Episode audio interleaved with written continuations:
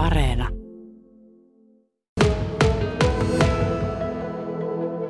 Puhelimessa on nyt unilääkäri Henri Tuomilehto. Minkälaisia nukkuja me suomalaiset ollaan näin korona-aikana? Joo, no tuota, lähtökohtaisesti varmaan me suomalaiset ollaan ihan samanlaisia kuin kaikki muutkin maapallolla tämän unen suhteen. Eli kyllähän se nyt yksi syy, minkä takia unesta puhutaan tällä hetkellä niin paljon on se, että ihmiset nukkuu ehkä tällä hetkellä vähemmän ja huonommin kuin koskaan aikaisemmin. Eli meillä on niin kuin ihan tämmöinen globaali ongelma vähän tämän unen kautta. Niin me suomalaiset ei kyllä siitä niin kuin erota millään tavalla, että yhtä hyviä tai huonoja me ollaan kuin kaikki muutkin. Niin, miten tämä korona-aika ja etätyöt sitten vaikuttaa suomalaisten nukkumiseen?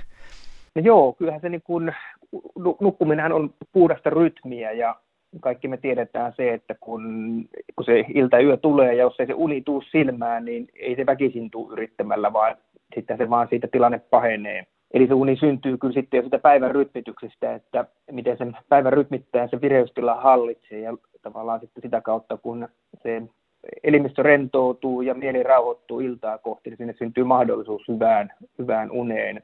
Ja tuota, miten sen aikaan saa, niin sen mahdollisuuden synnyn, niin, niin siitähän tässä on aina kyse. Ja nyt toki kun miettii tätä meidän elämää, niin aika usein niin kuin tämmöisiä ihan niin kuin itsestäänselvyytenä pidettyjä asioita, kuin esimerkiksi se, että herää aamulla ja syö aamupalan tiettyyn aikaan ja sitten hyppää auton rattiin tai johonkin bussiin sitten ja matkustaa sinne työpaikalle ja, ja sitten aloittaa työpäivinä syö sitten vaikka lounaan kello 11 joka päivä samaan aikaan. Ja sitten on se kahvitauko kahdelta ja niille taas lähdetään kotimatkalle, niin näitä pidetään tämmöisenä ihan itsestäänselvyytenä, mutta ne on itse asiassa niin kuin meidän päivän rytmittäjiä.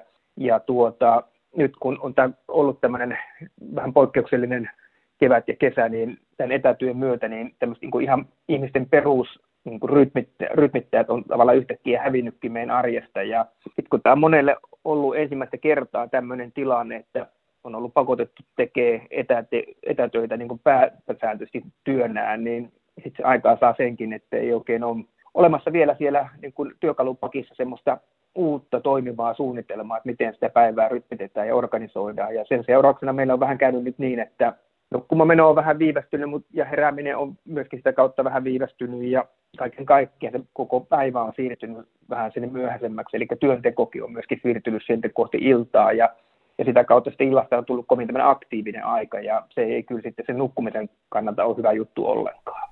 Niin, miten se tämmöinen tilanne näkyy sitten unessa ja unen laadussa?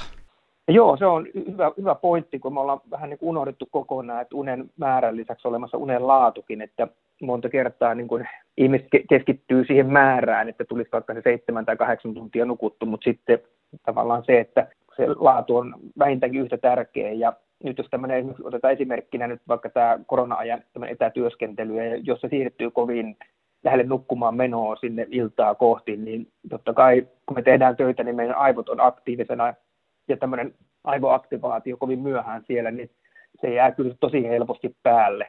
Ja sitten siinä käy niin, että kun tämmöinen tilanne jatkuu riittävän pitkään, niin alkaa vähän tulla univajetta ihmisille, eli kyllä se niin kuin nukahtaminen sujuu nopeasti ja ehkä siihen niin kuin vanhaan malliinkin, mutta sitten kun me laitettaisiin vaikka niin kuin tutkimusanturit ihmisen päähän ja seurattaisiin aivotoimintaa, niin me nähtäisiin siinä tämmöisessä unitutkimuksessa, että se ihminen nukkuu, mutta sen ihmisen aivot ei nukukaan. Ja, ja tuota, eli siellä edelleenkin aivot käy kierroksilla. Ja nyt kun mietitään sitä unen rakennetta, niin se, se syvä uni, joka on sen energiansaannin kannalta se kaikkein tärkein, niin se on heti siinä unen alussa ensimmäisen kolmen tunnin aikana. Niin, niin tämmöinen ihminen, joka on siirtänyt työskentelyyn kovin myöhään, niin, niin sen seurauksena niin kun se tämmöinen ylivilkas aivotoiminta siellä niin tuhoaa kyllä sen unen laadun ja se syvä uni jää, jää tuota vähän höttöseksi ja, ja vaikka se ihminen nukkuskin se 8-9 tuntia aamulla, hän herää väsyneenä, koska siitä puuttuu todellakin se laadullinen komponentti siitä unesta.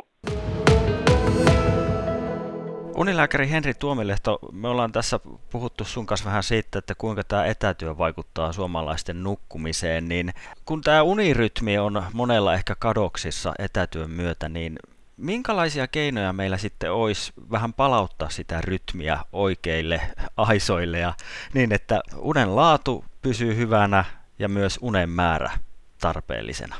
No joo, kyllä se niin kuin, tietenkin täytyy ymmärtää ensinnäkin se, että, että uni on fysiologiaa, eli se on meidän perustavin laatuisin fysiologinen toiminto, että ihminen pärjää pitempään syömättä ja juomatta kuin nukkumatta. Että niin tärkeä juttu se on meille. Ja, eli jos miettii energiaa ja sitä jaksamista, niin se uni on meidän tärkein jaksamisen lähde. Sen kun ymmärtää, niin sitten me ollaan jo, ollaan jo niin kuin voiton puolella. Ja, ja nyt totta kai, kun, niin kuin, tulee tämmöisiä isoja muutoksia meidän elämään, ja niin kuin sanoin, että tämä on varmaan ollut aika monelle eka kerta, kun tässä mittakaavassa tehdään vaikka töitä niin kuin kotona tai etänä, missä nyt sitten kukin tekeekin, niin kyllä tämä niin kuin, niin kuin vaatii myöskin sitten uusien toimintamallien luomista, eli niin kuin ihan niin kuin karkeasti paperi ja kynää käteen, ja sitten pitäisi voida miettiä uudestaan, että miten mä sen päivän oikein organisoin, joka sinänsä on ihan hyvä silloin tähän tehdä muutenkin. Sitten aika äkkiä siinä huomaakin, että kun sitä vähän hahmottelee sitä päivän niin kulkua ja rytmitystä ja muuta, niin, niin sit aika paljon sen päivän aikana pystyykin saamaan aikaa asioita enemmän kuin mitä aikaisemmin oli jäänyt tekemättä. Ja etenkin tämmöinen muutos kun tulee, niin, niin kyllä tuolla pääsee jo aika pitkälle, kun vähän miettii niitä breikkejä, että milloin niitä niin kuin ruokataukoja pitää ja, ja milloin kahvitauon pitää, milloin käy vähän happihyppelyllä ja muuten. Ja sitten pitää kiinni kanssa niistä, siitä omasta suunnitelmastaan ja allokoi vaikka omaan allakkaan sitten tämmöiset etäpalaverit niin kuin niin kuin sillä tavalla, että ne osuu näihin, näihin omiin tuota, suunnitelmiin, niin mä, mä uskon, että tuolla pärjää jo kovin pitkälle, kun vähän etukäteen sitä päivänsä suunnittelee. Mm. Kuinka paljon ihmisen olisi sitten hyvää nukkua vuorokaudessa? Se on varmaan tietenkin yksi löllistä, mutta onko jotain suuntaviivoja antaa siihen? Joo, tosiaan se on yksilöllinen tarve, mutta niin kuin lähtökohtaisesti pitäisi nukkua enemmän kuin tällä hetkellä nukutaan. Ja, ja tuota, hyvä tiedostaa kanssa, että unesta hävii aina puoli tuntia aina jonnekin, se, se vaan katoo sinne. Ja tuota, jos ihminen arvioi vaikka, että jos puolet menee nukkuu ja herää kuudelta, jos kuusi tuntia nukkuu, niin kyllä se todellisuudessa jää reiluun viiteen tuntiin se yöuni. Eli tuota, se on hyvä aina pikku puskuria sinne laittaa. Kun käyttää mua vaikka nyt esimerkkinä, että mä oon itse on kahdeksan tunnin mies, mä tiedän, että mä tarvitsen kahdeksan tuntia yöunta, niin kyllä mun pitää uni aikaa varata enemmän, kahdeksan ja puoli tuntia, kahdeksan tuntia 45 minuuttia, ja yö sujuu normaalisti, niin mä aika lähde kahdeksan tuntia pääsen. Ja oikein unen määrän saa vertailemalla, eli nytkin, ketkä kuulijat voisi haastaa tässä näin lisäämään sitä unen määrää. Eli kahden viikon ajan niin puoli tuntia lisää unta per yö, niin tasan tarkkaan, jos on kahden viikon kuluttua tiedätte, että oletteko aikaisemmin nukkunut riittävästi, koska se olotila kahden viikon kuluttua teille kertoo sen. Ja voi myöskin sama hengenvetoon sanoa se, että moni tulee yllättyy kyllä, että miten paljon paremmin menee parin viikon kuluttua. Voiko nukkua niin sanotusti pankkiin? Eli tuota, jos nukkuu kerralla viikossa 10 tunnin yöunet, niin tuota, onko sitten mitään hyötyä sitten loppuviikosta, jos loppuviikosta jää sinne 6-7 tunnin uni? No periaatteessa pankkiin ei voi nukkua, mutta niin kun, tavallaan voi kuitenkin sitten sitä harrastaa, mutta ehkä vähän toisella tavalla. Eli sanoisin näin, että, että olet yhtenä yönä nukkuu 10 tuntia ja sitten muina nukkuu vähän vähemmän, niin se, se, se ei ehkä niin mene, mutta se, että pääsääntöisesti huolehdit omasta nukkumisesta, eli sitä unta tulisi vaikka arkipäivinä riittävästi, niin sitten se sallii sen poikkeuksen yhtenä kahtena päivänä viikossa, että uni jää vähän vähäisemmälle. Ja tähän tulee niin kuin erityisesti kyseeseen silloin, kun on vaikka tämmöisiä haasteellisia töitä, että matkustellaan tai on erityisiä työvuoroja, jolloin niin kuin itsestä riippumattomista syistä niin, niin tuota uni jää vähän vähäiseksi, niin kyllä niissä tapauksissa nimenomaan korostuu se, että miten huolat itseäsi ja untas niin kuin muina päivinä ja muuten, että näitä keskusteluita käydään aika usein, että, että kyllä sitten silloin kun se perustekeminen on hyvällä tasolla, niin se kestää sitten myöskin tämmöistä niin poikkeusyöt tähän aikaan, etenkin täällä Lapissa, niin on todella pimeää ja tuntuu, että koko ajan väsyttää. Ja sitten ainakin itse huomaa, että on pikkusen tullut nyt normaalista poiketen sorruttua näihin päikkäreihin aina työpäivän päätteeksi, niin unilääkäri Henri Tuomilehto, mitä mieltä sä oot päikkäreistä?